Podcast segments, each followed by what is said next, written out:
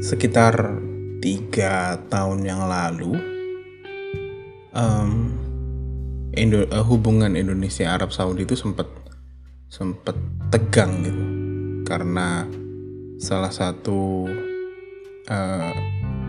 tenaga atau pekerja migran Indonesia yang berangkat ke Arab Saudi itu dieksekusi mati tahun 2018.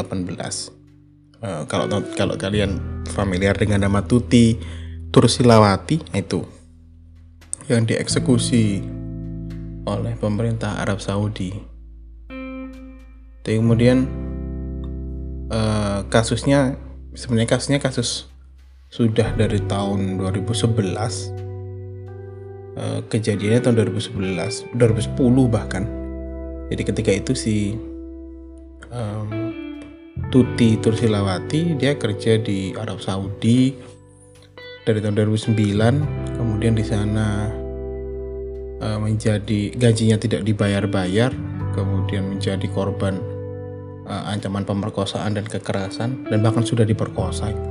Kemudian dia membela diri dari percobaan pemerkosaan itu, sehingga mengakibatkan nyawa dari majikannya ini melayang gitu, meninggal karena proses pembelaan diri tadi. Kemudian karena hukum di Arab Saudi waktu itu kayaknya tidak di perspektifnya adalah perspektif korban, maksudnya korban ini korban yang terbunuh ya. Yaitu keluarga, yang ditanya adalah keluarga korban yang terbunuh dan menghendaki bersikeras si Tuti untuk dihukum mati, ya akhirnya kejadian itu.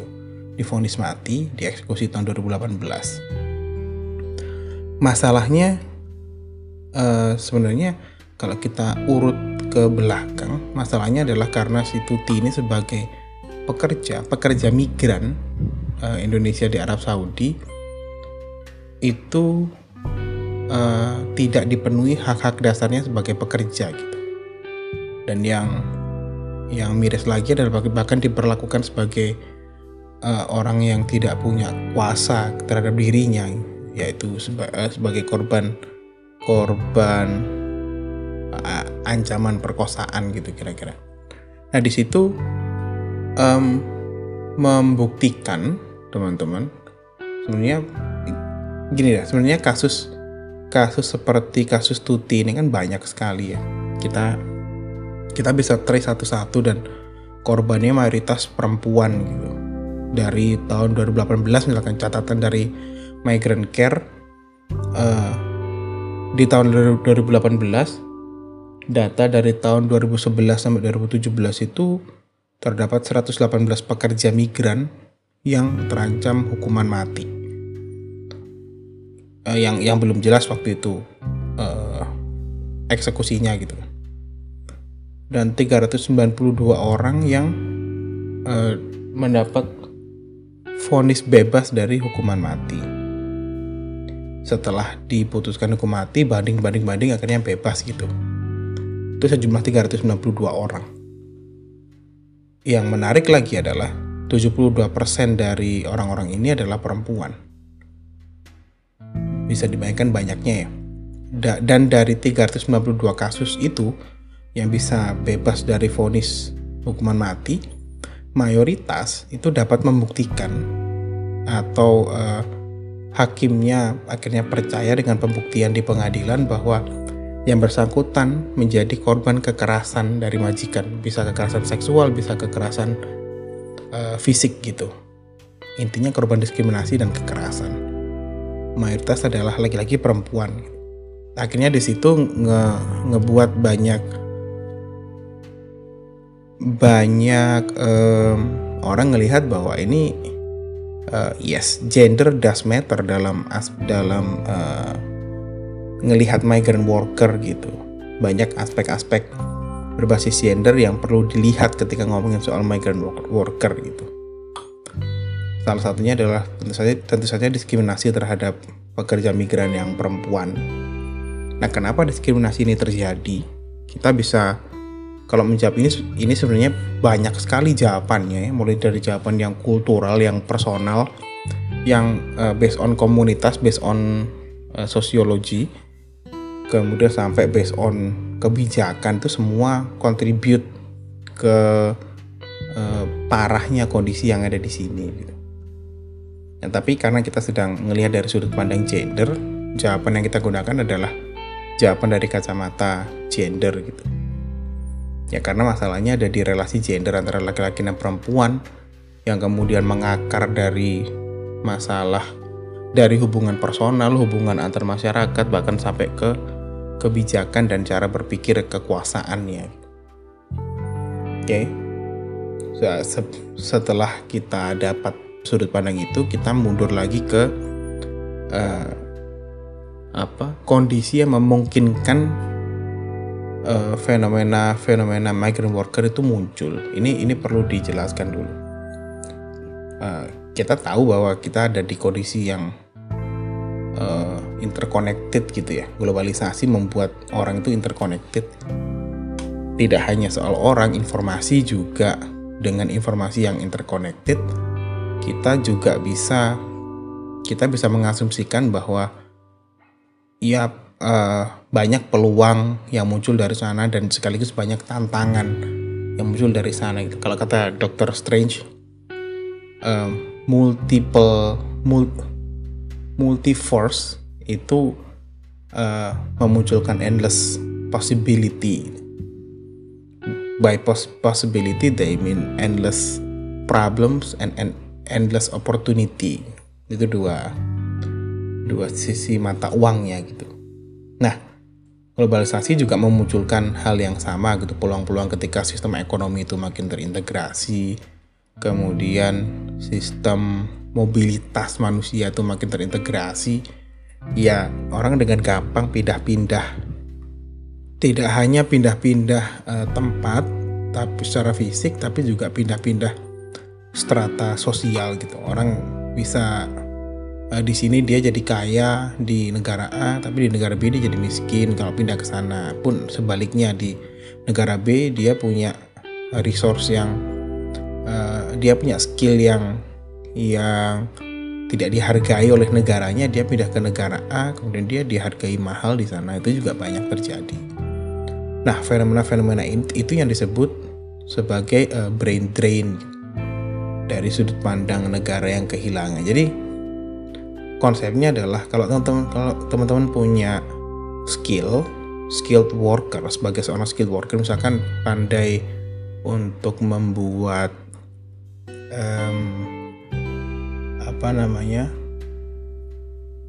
meneliti misalkan, klise sekali di kampus meneliti gitu.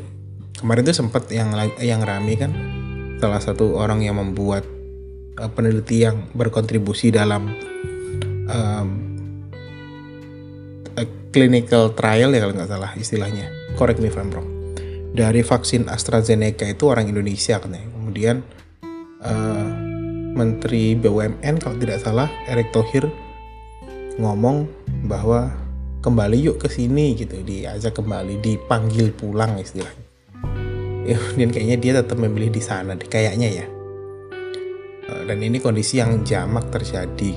Ketika kamu punya skill dan ngerasa tidak dihargai di komunitas dan di negara atau di wilayah asalnya, ya pilihan yang paling masuk akal adalah pergi daripada skill itu tidak terpakai di sini. Kalau kalian punya skill untuk membangun program yang canggih-canggih, misalkan kalian tinggal di Indonesia, sedangkan di sini internet saja lemot misalkan, nah, akhirnya kalian pindah, itu masuk pilihan yang masuk akal secara personal gitu. Nah, masalah muncul ketika skilled worker tadi yang memilih untuk bermigrasi dan bekerja di negara lain dengan jaminan kesejahteraan yang lebih tinggi tadi terjadi secara masif. Kayak di Tanzania tuh kekurangan tenaga medis. Kayaknya di banyak negara Afrika Sub-Sahara juga kekurangan deh tenaga medis. Jadi satu kota itu cuma ada satu dokter kalau nggak salah. Satu kota kabupaten itu. Kalau di sini kota kabupaten, kalau di sana mungkin desa ya. Kemudian itu kenapa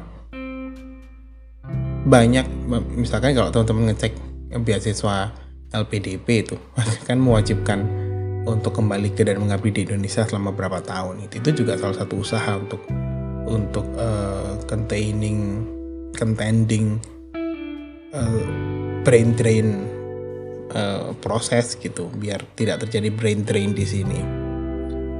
Kemudian ketika itu terjadi, ketika banyak migrasi dari skilled worker, akibatnya negara yang mengalami brain drain akan kekurangan kan. Nggak ada tenaga kerja terampilnya, nggak ada tenaga kerja terdidiknya. Kondisi ini mengakibatkan tenaga kerja yang tersedia adalah tenaga kerja yang unskilled, yang tenaga kerja tanda kutip kasar, yang tidak punya skill, yang tidak terdidik gitu istilahnya ya. Di banyak negara kebanyakan unskilled worker itu adalah perempuan, itu statistically speaking. Kenapa perempuan? Ya karena secara sosial dan struktural dua-duanya perempuan itu terjepit dalam posisi yang diskriminatif gitu.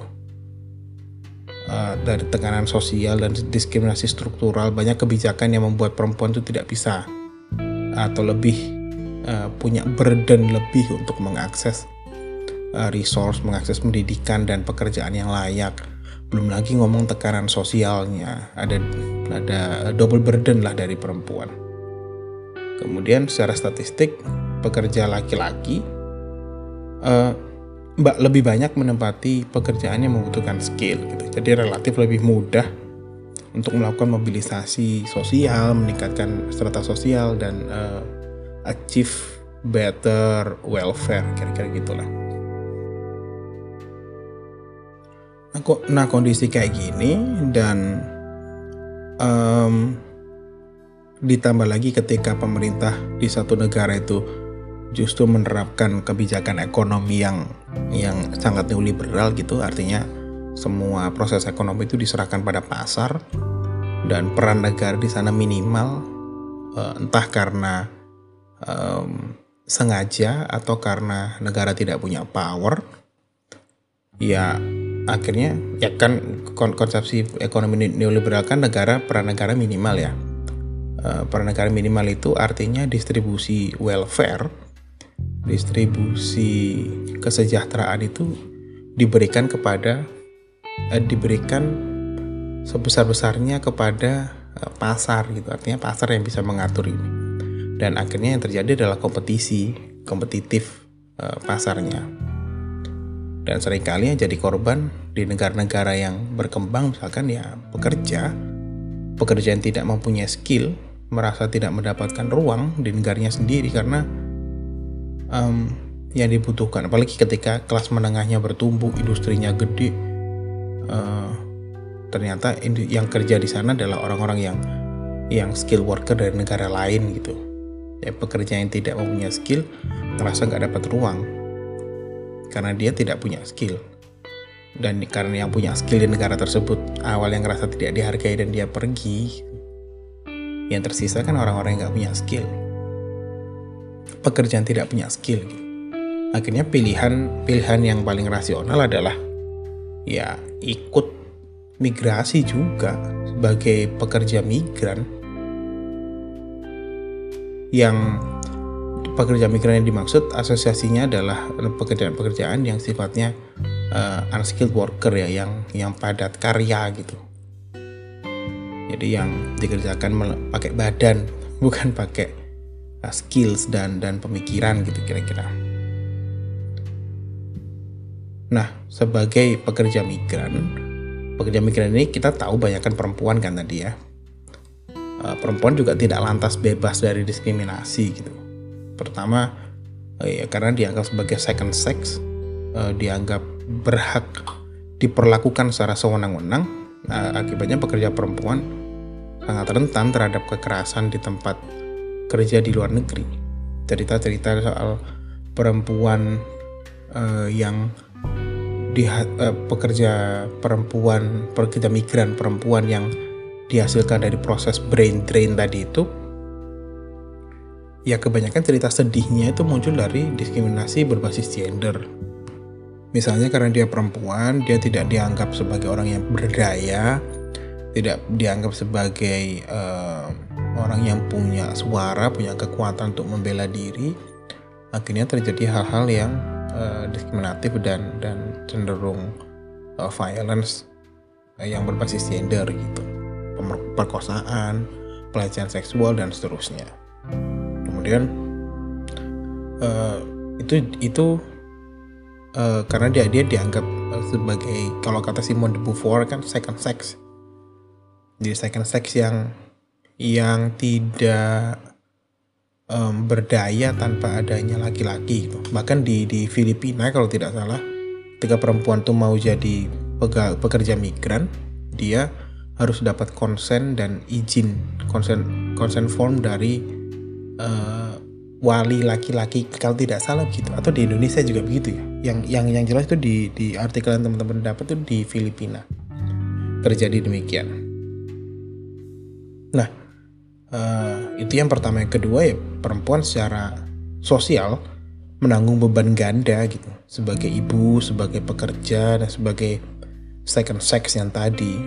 Sehingga untuk dianggap berfungsi dalam masyarakat itu, pekerja migran dituntut untuk dapat melakukan long distance mothering gitu oleh masyarakat. Jadi walaupun dia sudah, karena dia punya beban ganda dari masyarakat sebagai ibu sekaligus sebagai pekerja, apalagi di posisi diskriminatif sebagai second sex tadi, walaupun dia sudah pergi ke luar negeri bekerja, dia mengirimkan remittance, mengirimkan uang bulanan untuk anaknya, untuk keluarganya di sini, dan juga dia tidak dilepaskan dari predikat sebagai ibu. Jadi ketika ada anak, ada keluarga yang ibunya pergi sebagai pekerja migran, left behind family-nya itu tetap menuntut si ibu untuk juga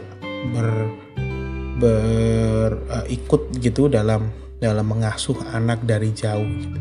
Dan itu seringkali menjadi masalah ketika dikaitkan dengan kultur kerja yang ada di tempat asal, kondisi pekerja yang ada di sana, hukum domestik yang ada di negara tujuan gitu, kira-kira itu kira-kira yang bisa diberikan gambaran di sini gitu, kira-kira teman-teman. Nanti bisa kita sambung di sesi diskusi untuk kondisi-kondisi pekerja migran real yang ada di atau kasus, kita bisa diskusi kasus-kasusnya juga di sana. Oke, itu dari saya. Thank you.